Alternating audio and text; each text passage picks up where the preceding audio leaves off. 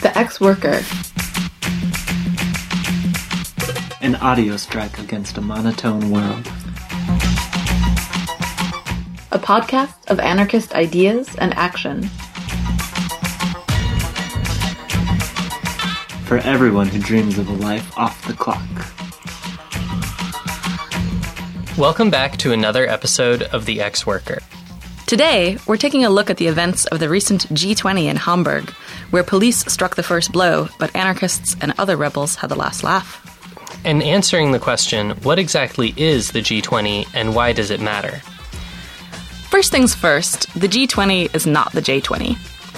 The G20, also known as the Group of 20, according to Wikipedia, though I've never heard anyone actually call it that, is a group of world leaders and bank governors from 20 of the most powerful economies in the world. They meet periodically to determine economic policies that affect the entire world. Whereas J20 is an abbreviation for January 20th and refers to more than 200 defendants currently facing multiple felony charges from protesting Trump's inauguration. The J20 defendants are a focal point for the new and unprecedented level of repression. What happens to them will set a legal precedent for how the U.S. government can dispose of dissenters and rebels moving forward. More on the J20 defendants and how you can support them later on. For now, let's take a look at what happened at the G20. I'm Clara. And I'm Alanis. And we'll be your hosts. You can read the full transcript of this episode at crimethink.com/podcast, along with links to all the texts we draw from, and more info about everything we're discussing. If you've got feedback or suggestions, drop us a line to podcast@crimethink.com.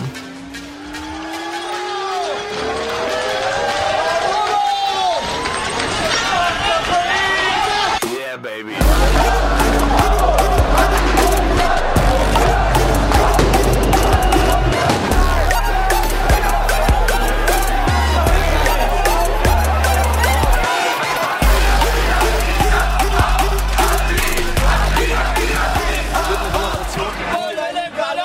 The G20 is pretty widely hated. Some liberal and radical groups went to the G20 to oppose specific policies: the ongoing colonial exploitation of Africa, government pandering to profiteering financial institutions, rampant environmental destruction hastening climate change. As anarchists, we are concerned about all of these problems, but we believe it's naive to expect that the same class of people that's chiefly responsible for them in the first place will fix them for us. Even if the G20 politicians could fix all these issues by fiat, and even if carrying signs could compel them to do so, it would just reinforce this logic of their protection racket. They inflict crisis after crisis on us, then hold us hostage, and expect us to reward them for solving the problems they created. Exactly. It's a distraction to focus only on the bad politics of specific G20 rulers like Donald Trump, egregious as they are. For anyone who truly believes in freedom and equality, the problem is the structure itself, not which people occupy it. We oppose the G20 summits because we believe that only horizontal, grassroots initiatives can solve the problems facing humanity. Financial crisis, climate chaos, ethnic violence, and state repression are the inevitable consequences of markets and governments that concentrate power in the hands of the most ruthless few. When everyone is forced to compete for resources and power, rather than being free to develop ways of life based on self-determination, voluntary association, and peaceful coexistence, no one wins, not even the 20 most powerful people on Earth. This is why anarchists take a position against the G20 governments themselves, rather than this or that policy. Right, but isn't this kind of 90s, like summit hopping and spectacle, the carnival of resistance that gives you a short adrenaline rush, but doesn't solve larger problems? Haven't we recognized the limits of this organizing model? Yeah, there are a few arguments I've heard against this kind of massive demonstration at a summit, something radicals did a lot more of back in the 90s. One argument focused on the ways we can all kind of rush to this big, sexy riot instead of focusing on building resistance in less glamorous but more sustainable ways at home. Another critique questions whether anarchists at large demonstrations are in fact doing a kind of activism, making demands of power, even if that's not what we say we're doing. Is that what you mean? Something like that. Like, at the end of the day, what good does this kind of protest do? Aren't we still speeding inexorably toward climate disaster, the rise of global fascism, and the like? It's always hard to judge which tactics are the most successful. We can learn from the past and try to be better prepared for the future, but still, cause and effect are much more complex than historians would have us believe. In fact, the anarchist opposition to the G20, because it had no specific demands, was successful insofar as it opened a space for people to experience other possibilities. The free meals, housing, medical treatment, and street parties organized by participants in the resistance to the G20 offered a glimpse of a world in which all the necessities of life are shared, and are sweeter for being so. Likewise, our resistance to the summit is a model for the kind of organizing it will take to throw off the yoke of state repression and open up spaces of freedom in which we can solve our problems together. So you see this as one tactic among many? Exactly. Fighting against the G20 in Hamburg is just one small part of a much larger project that includes the creation of common resources for the benefit of all. We are already seeing a political polarization as people give up on traditional party politics. If we don't offer an alternative that breaks with the state and capitalism, we cede the field to racists and other partisans of state violence. So even though this kind of protest looks like an old tactic, it's actually increasingly more relevant right now? I'd say so. We are already seeing a political polarization as people give up on traditional party politics. Now is the time for anarchists to offer joyous explorations of what it means to be human outside the imperatives of cutthroat capitalism. Let's take a look at what actually went down in Hamburg this year. Yeah, first of all, why did the G20 choose Hamburg, right in the epicenter of one of Germany's most radical cities? Yeah, Hamburg has a long legacy as a hotbed of radical politics and social movements. First as a center of the German labor movement, and later as a site of fierce countercultural activity. In the 1980s, a series of battles took place between the police and supporters of squats along the riverfront Hafenstrasse. Although thousands of police were brought to bear against the squatters, the government was ultimately defeated, and autonomous housing complexes persist to this day. These were some of the clashes in which black bloc tactics first gained notoriety. Over the past few years, Hamburg has been targeted to host three different mega events: the 23rd Ministerial of the Organization for Security and Cooperation in Europe, OSCE, the 2024 Olympics, and the 2017 G20. As we have thoroughly documented in our coverage of Brazilian social movements, mega events offer the state an opportunity to militarize the police, destroy unruly neighborhoods, and expand the infrastructure of state control and repression. In each case, the city saw protracted social struggle. Hamburg was forced to turn down its bid for the Olympics. Shortly before OSCE Ministerial in December 2016, demonstrators blocked the entrance of the venue for the OSCE and G20 summits, with burning tires and smashed out the glass facade. To emphasize their opposition to the bureaucrats' plans for Hamburg and the world, they knew the residents of Hamburg wouldn't welcome this summit calmly. It seems like the G20 officials' decision to descend on Hamburg was a pretty clear provocation, a deliberate attempt to create conflict and speed up the gentrification of an area that has caused them problems for a long time. This summit offered them a good excuse to bring tens of thousands of police and bureaucrats to interfere with the day-to-day lives of those who live there, shutting off whole neighborhoods and precipitating confrontations. Well, did they succeed? They certainly tried.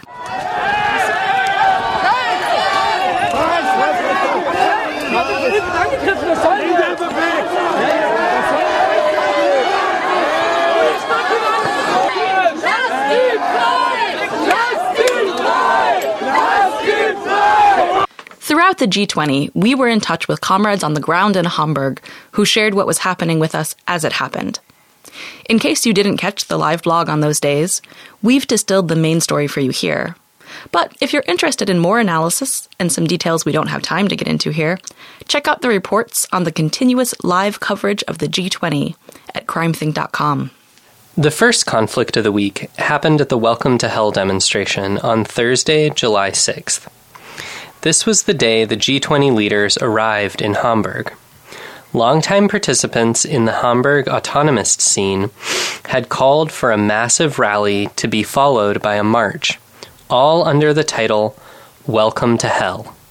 Posters distributed throughout Germany read, Live Resistance, Join the Black Bloc. Organizers had proposed a lengthy march route for the demonstration, a miles-long loop around the perimeter of the no-protest zone. They anticipated the authorities would force them to settle for a much shorter route in return for a permit. Yet the police authorized the entire march route without a single objection. After all their efforts to prohibit camping and forbid protesting throughout the entirety of downtown, this was ominous. It meant that they had no intention of letting the march proceed under any circumstances. Consequently, many experienced activists chose not to participate in the march at all. Some didn't even attend the rally. The prevailing wisdom was that with 20,000 police at their disposal, the authorities would kettle the entire Welcome to Hell demonstration. The starting point for the rally and march was the St. Pauli Fish Market along the River Elbe. It seemed it would be easy for the police to block all the intersections around it and create a trap. Some imagined they would pen in the crowd, then provoke conflicts in order to capture people with the snatch guards for which the German police are notorious. Others feared that the authorities might try to hold the entire crowd in a kettle overnight, or even longer, in order to prevent everyone from participating in the other protests during the summit. Nevertheless, a tremendous number of people turned out for the Welcome to Hell rally. For many, it was simply too important to miss, however badly it might go. It had been promoted for months as the chief act of defiance against the G20 summit. If nothing happened, that itself would be a defeat. Others went simply because they couldn't resist their curiosity. The crowd that listened to the speeches and performances in the St. Pauli Fish Market was unexpectedly multi-generational and diverse. They didn't look like the bloodthirsty hoodlums of the police propaganda. They looked more like festival-goers and picnickers, grandparents and grandchildren. The undercover cops in the crowd were easy to pick out by their scowls. Everyone was having a good time. When the program concluded, several sound trucks playing a variety of revolutionary music moved through the crowd to the front of the march, followed by one affinity group after another.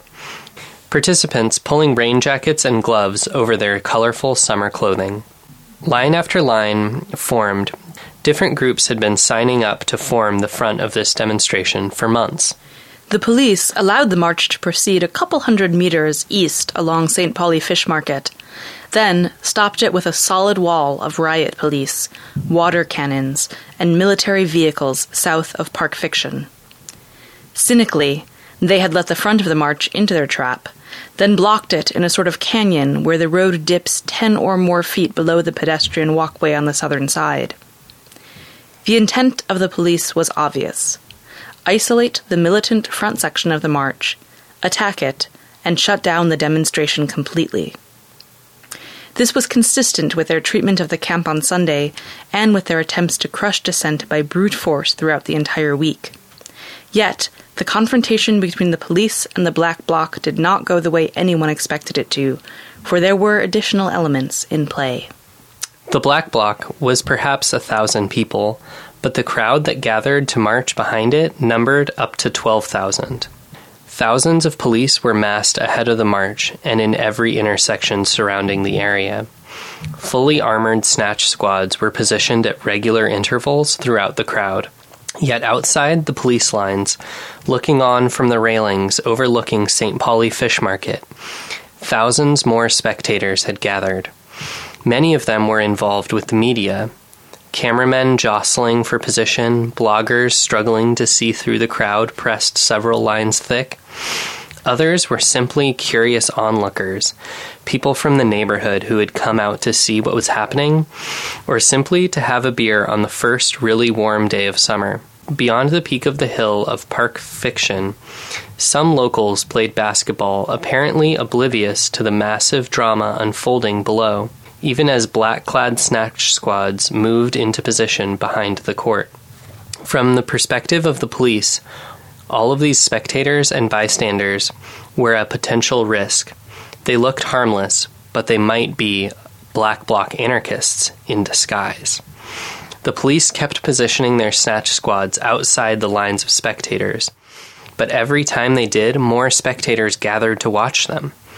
The police who had hoped to surround and isolate the radicals were themselves being surrounded by society at large. As of that moment, the spectators were really just that, spectators. Attempts to lead chants among them fell flat, but they were watching, and the police were watching them. The standoff went on nearly half an hour. The front lines of the Black Bloc held their ground, impassively holding up their banners before the forces of destruction marshaled against them. Finally, the police broke the tension. They shot a volley of tear gas canisters into the Black Bloc, then charged from the back, breaking into the march between the bloc and the rest of the crowd. They had the Black Bloc surrounded from the front and the back, with walls at least 10 feet high on the sides around them. A cry went up from the railings and balconies looking over the scene. Onlookers were outraged at the poor sportsmanship of the police. It was the sort of response you might hear at a football game if one player punched another to get the ball. The stench of tear gas was strong in the air. Even in the park, overlooking the street from the north, it was difficult to breathe. Imagine the scene. You are in the front lines of the Welcome to Hell Black Bloc. With your affinity group, you've signed up for this position months in advance to ensure that the front of the Black Bloc would be populated by reliable people. You have known from the beginning that you were walking into a nightmare. Still, your commitment to your comrades and to the movement itself outweighs your fear for your personal safety. You have chosen to be here, come injury or prison. St. Pauli Fish Market forms a sort of canyon here, where it drops beneath the level of the other streets. But for you, facing an impenetrable wall of police, it feels more like an arena. The railings above you are packed with viewers. They throng the pedestrian walkway that passes overhead and the hill of the park to the north. They are even gathered on the rooftops of the tall apartment buildings beyond the park. Standing there below them, you can't help but hate those spectators, passively watching from the safety of their terraces. Ahead, you can make out 1, 2, 3, at least 4 water cannons, and some armored cars behind them. You and your companions are like gladiators, trembling as the gates go up, and out come the wolves. Explosions are going off behind you.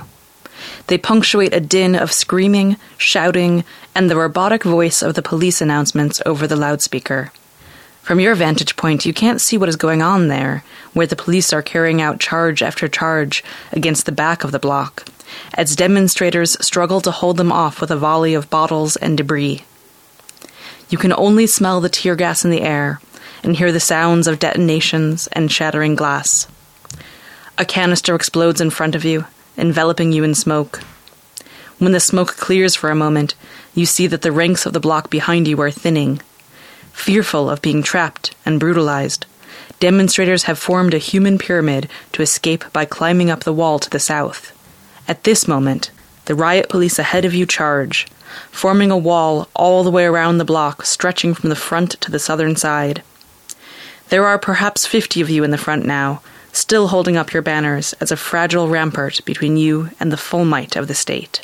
The water cannons zoom up, sirens blaring, and halt right in front of your line. There is a scene in The Fellowship of the Ring, in which the orcs fall back as the mighty Balrog steps forth to attack the protagonists. In that same manner, the lines of white-helmeted riot police inch backwards as the water cannons train their barrels directly at you. Tear gas is still filling the air. The comrades behind you have fled. Deafening pandemonium. You are surrounded on 3 sides now, outnumbered 10-1 by stormtroopers clad head to toe in full body armor. It could hardly be more terrifying if the earth cracked open and flames leapt out of the chasm. Welcome to hell indeed.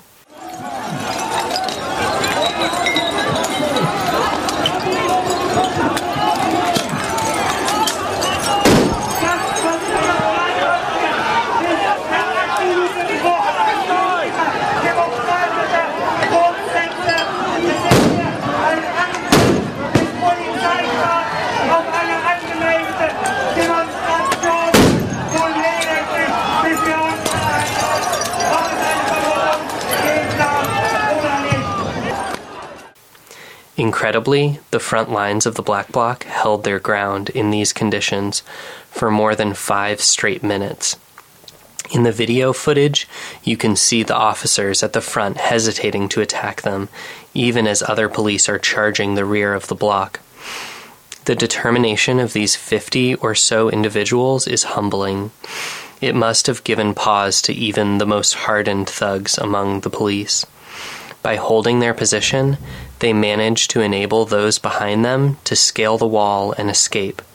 When they were the only ones left in the street, they calmly drew back to the wall, even as the police attacked from all sides. The ones on the outside continued holding their lines until everyone behind them had escaped. Thousands of spectators witnessed this whole thing, the cowardice of the police and the bravery of the Black Bloc. Within 48 hours, the courage of 50 anarchists had become the courage of tens of thousands. The thing that made me most frightened was the risk that the police would kill all the people at that wall. While people were trying to get up the wall, the police were pepper spraying and beating everyone in the street, including those who were already lying on the ground unconscious. I couldn't see anything because of the pepper spray in my eyes. But I saw a shadow of something lying at the foot of the wall. People were stepping on it in their desperation to escape the police. I thought there was a person lying there, and I tried to keep people away. I remembered an accident that had happened at the Love Parade in Duisburg. When I reached the object on the ground, I found that it was only a backpack, but I will never forget the seconds when I believed that a person had been trampled to death. Then there were people above shouting to me to get up quick. They took my arms and pulled me up the wall. Afterwards, you could see shoes lying scattered on the street where the police had attacked us.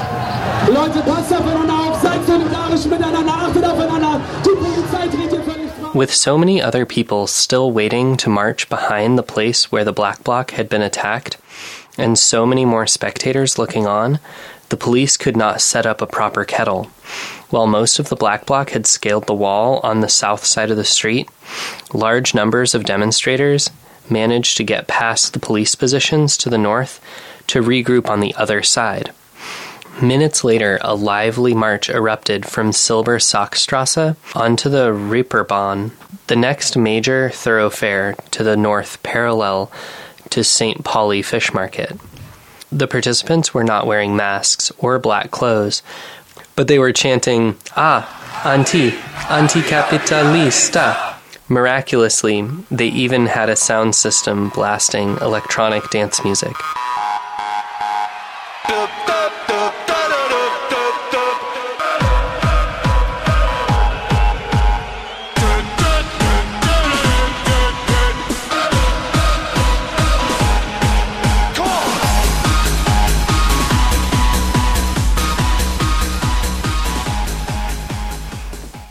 And all this was before the summit even began.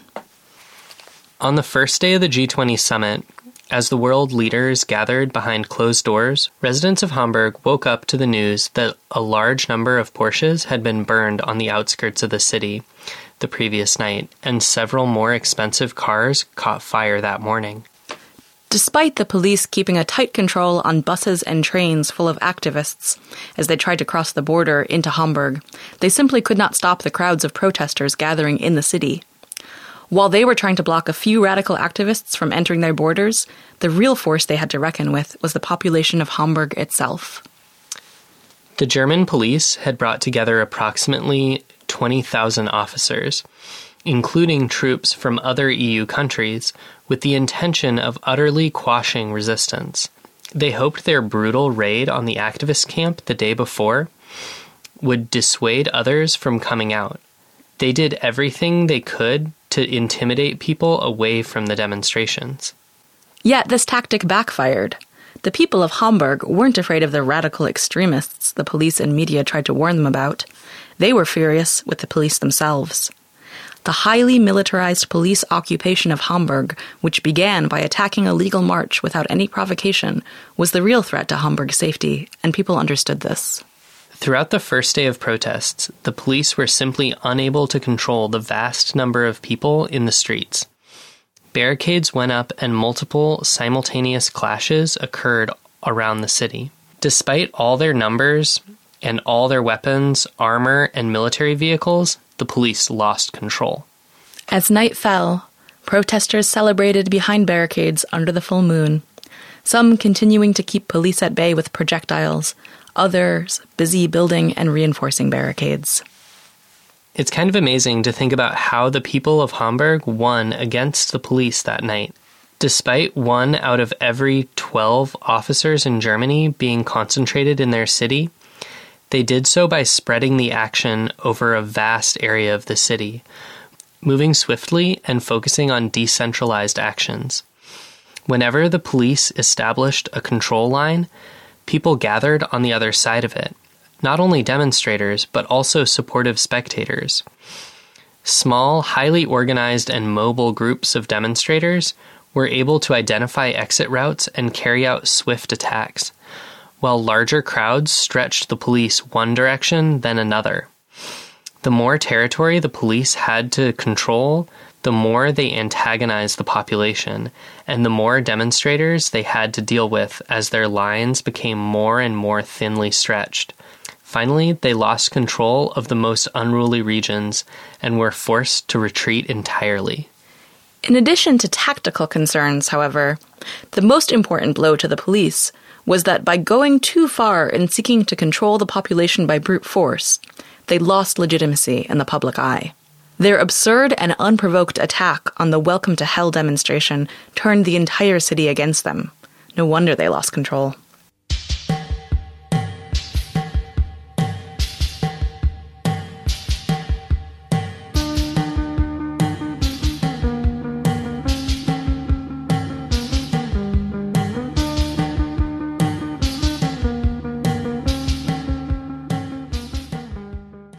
One lesson learned from Hamburg is that things have reached a point of no return.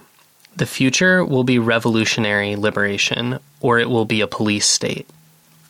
The supposed middle ground in which limited freedoms are watched over by a state restrained by the will of the people has always been a myth, and that illusion is becoming harder and harder to maintain.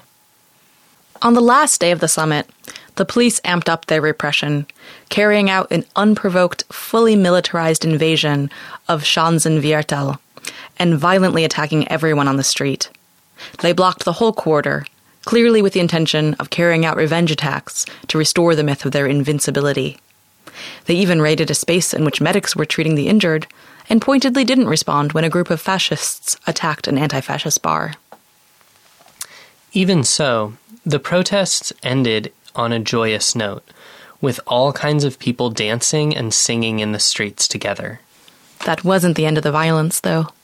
Are you referring to the violence of the so-called return to normalcy? You know I am. The day after, when the summit had ended, and so had the height of resistance, social media summoned a throng of fresh-faced members of the middle classes who descended upon the Schanze neighborhood to erase all traces of popular dissent and self-defense that remained from the preceding day's conflicts. For the most part, these were people who had not previously concerned themselves with the G20 or the protests against it. Police violence, the suppression of dissent, poverty, gentrification, and other symptoms of capitalism are fine, apparently, but heaven forbid anything out of the ordinary happens. They hung cute little handmade signs protesting against the, quote, violence of the black bloc.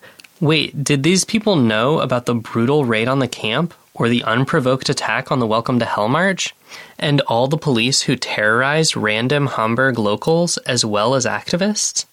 it would be hard not to.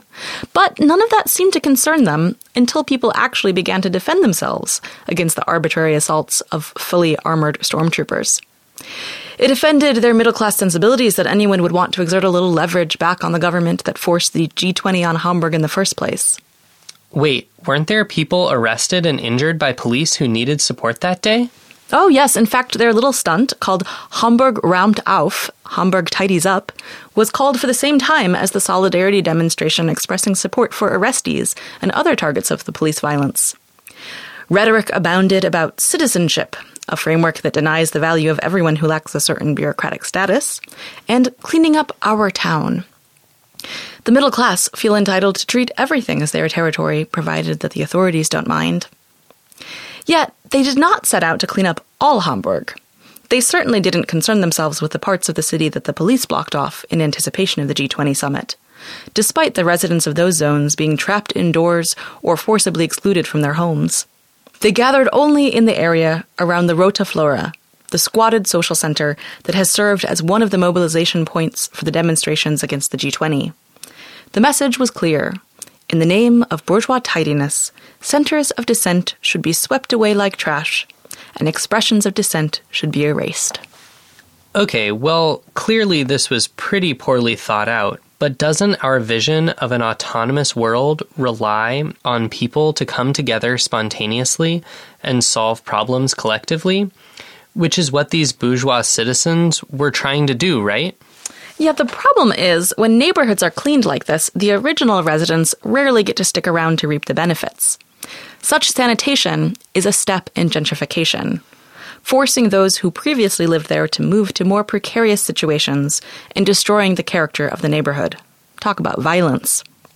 This cleaning ceremony is a ritual to cleanse Schanze of the sin of revolt, while hastening the investment and revitalization that will force out those who call it home.